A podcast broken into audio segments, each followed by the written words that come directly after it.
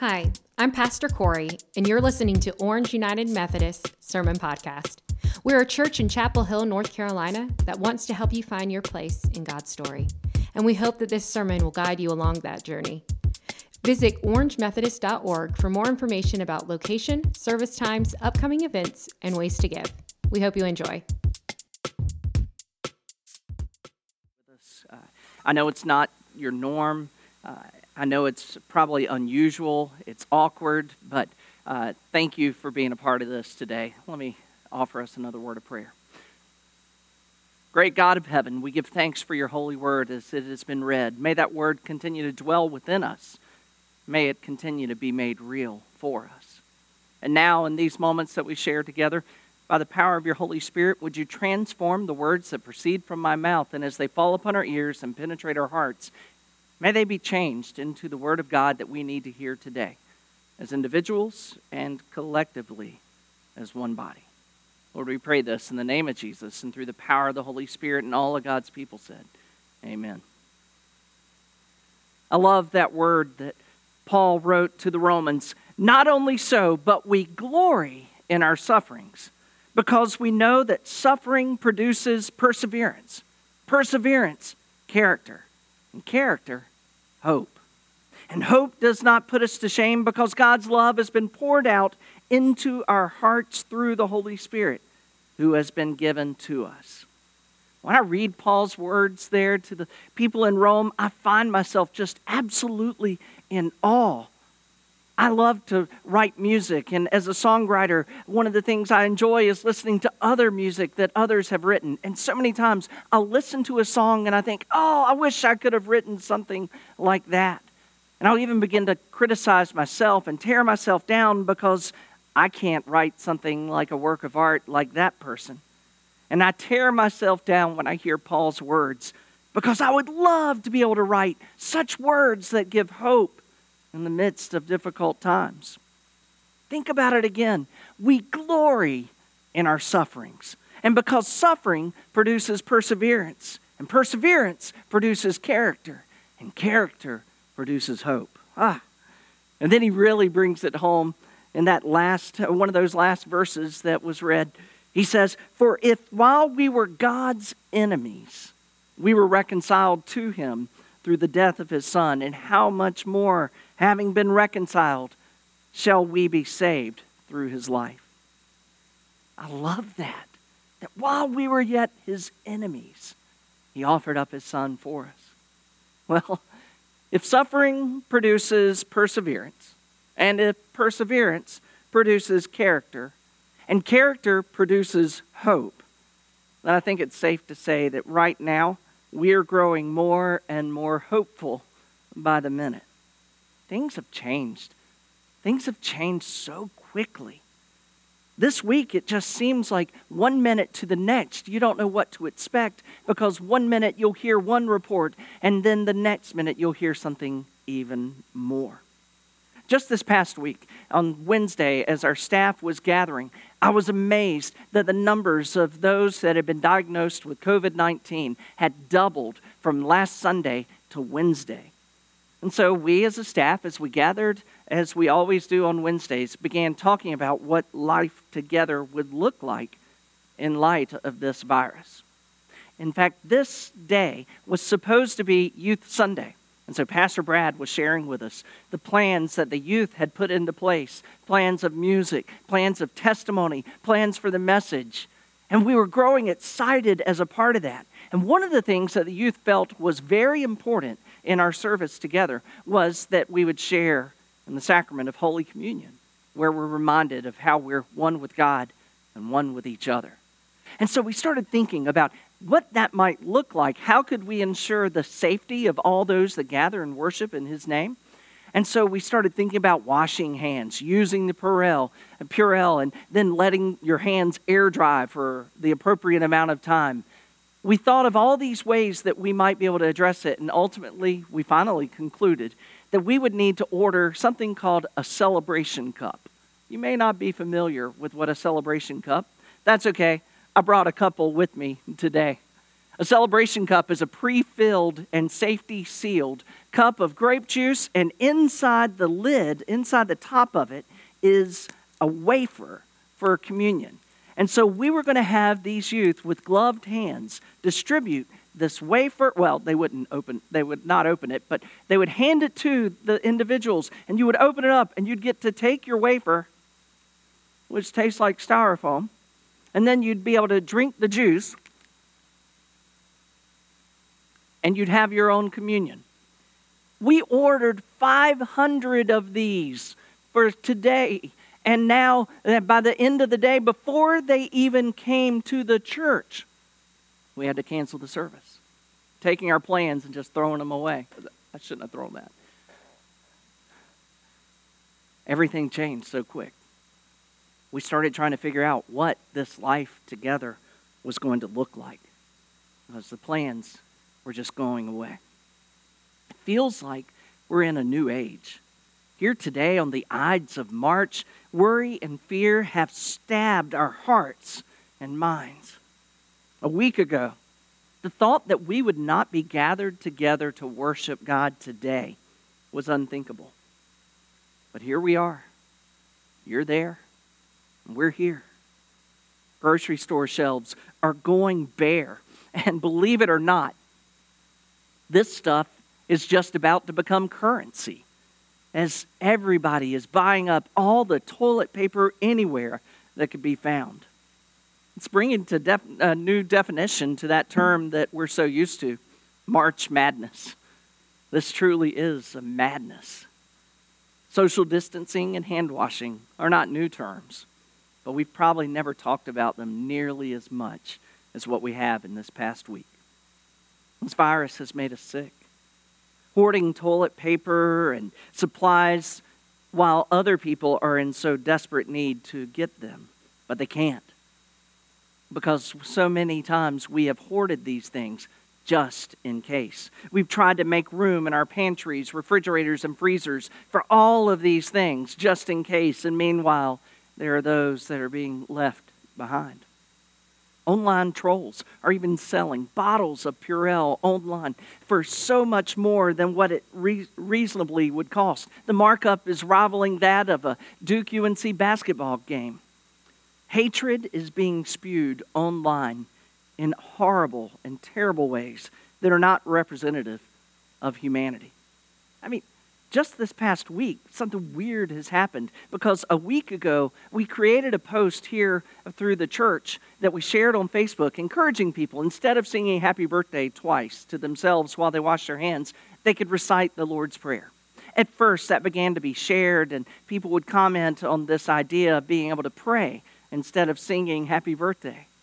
But somewhere along the lines of once it hit about 50,000 people online, it began to turn and we began to receive hateful, negative comments about just a simple invitation to pray. This is all just so sick. This virus has made us sick.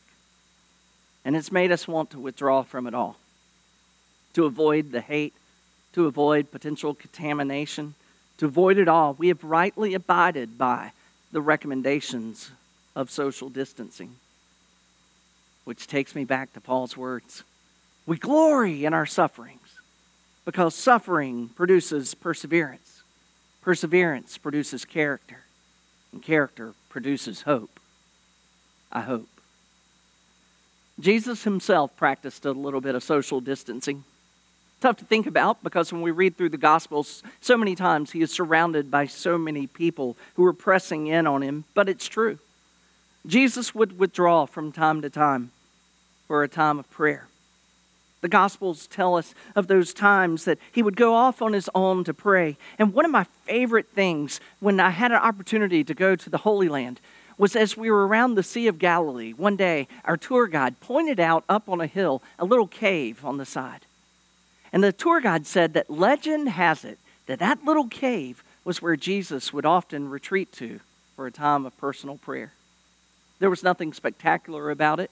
There was a fence guarding it, but there were no signs pointing to it. Whether it's true or not, in my mind, I like to imagine Jesus climbing up that hill, bending down, getting into that cave. just withdrawing from it all and praying to his Father. And so, as I think about Jesus retreating away from it all sometimes, Jesus knew the merits of sometimes stopping everything so that the muddy, murky waters of life could become clear as things settled. But Jesus also knew that sometimes social distancing meant having the opportunity to encounter someone one on one. One day, as Jesus and his disciples were making their way back to Galilee, maybe he was looking forward to an opportunity to climb that hill and to crawl into that cave. They were making their way there, and they took a shortcut through Samaria. They came to a city called Sychar. Normally, Jews would avoid this area completely because Jews and Samaritans were as opposed to one another as quite possibly Tar Heels and Blue Devils. Maybe even more so. But like these days today, those were not ordinary times. And Jesus was no ordinary man. And so, without judgment, without fear, they took the shortcut through Samaria. And on the outside of town, there was a well. Jesus sent his friends into the town to be able to get something to eat while he retreated for a respite at the well. There, in the middle of the heat of the day, a woman from the town comes out to draw water. No one would ever go in the middle of the day to draw water at that time of day because it was hot and the effort required would be exhausting in such temperatures. This woman comes in the middle of the day. Perhaps she's practicing her own form of social distancing, separating herself from all those who look upon her and the names that are called, that she's called, her reputation that follows her wherever she goes. Maybe she's parched, not just in body, but also in spirit. And so she goes to the well. I think it's fascinating. One of the most miraculous things is that as she approaches the well, that she sees someone is there and she doesn't turn around figuring she would come back later. It's a miracle almost that she goes ahead to the well. And as she approaches the well, Jesus is there. And Jesus asks her, the way that New International Version says it, Jesus asks her, Will you give me a drink?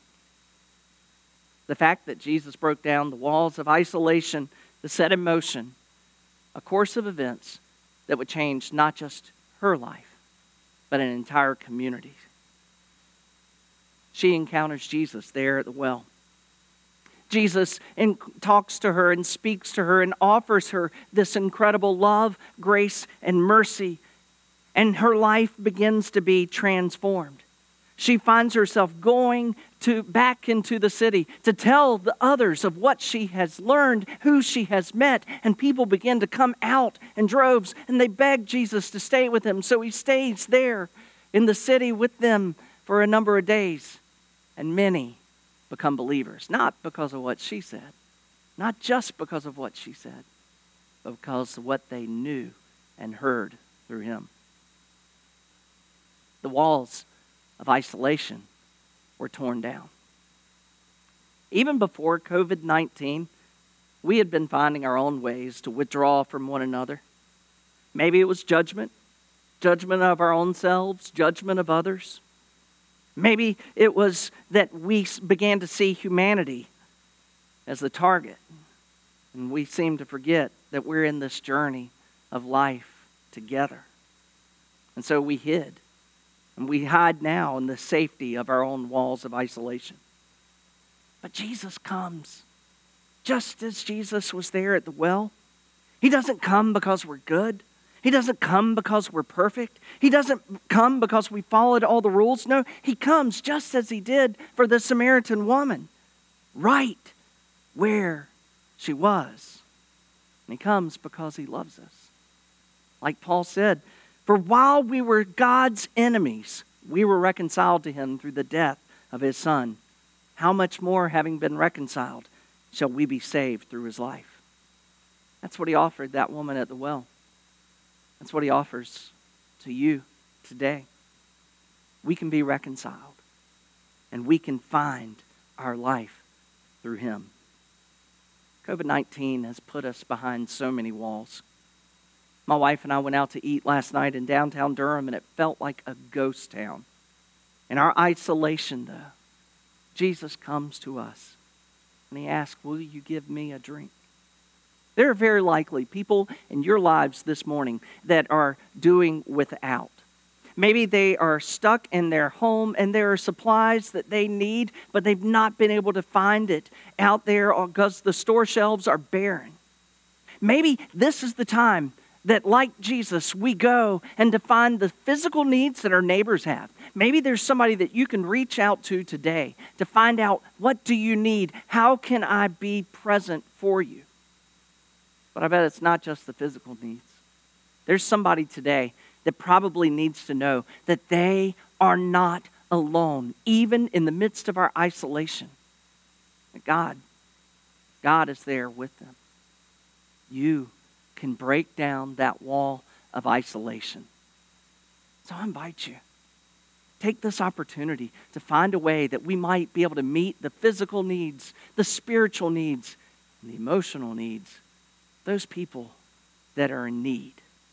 Today, tear down those walls and find how we might be the presence of Christ in the world today. Let us pray. God of grace and God of mercy, you come to us in our darkest moments, and we cry out to you. Lord, and replace the fear and the anxiety that is within our hearts with a peace and reassurance that all is well, that you are a God of grace. You are a God of restoration and hope. And today, Lord, instead of being filled with such fear and worry, may we be filled with a spirit of peace and a spirit of hope. Enable us and empower us to be your hands and feet, to break down the walls of isolation. Help us to find the ways that we might be able to meet the needs of our neighbor, not just in a physical way, but in a spiritual way. So, Lord, allow us to be your hands and feet and to demonstrate your heart. We pray this in the name of Jesus and through the power of the Holy Spirit. Amen. Thanks for listening to this week's sermon, and please join us again next week. In the meantime, you can find us online at orangemethodist.org.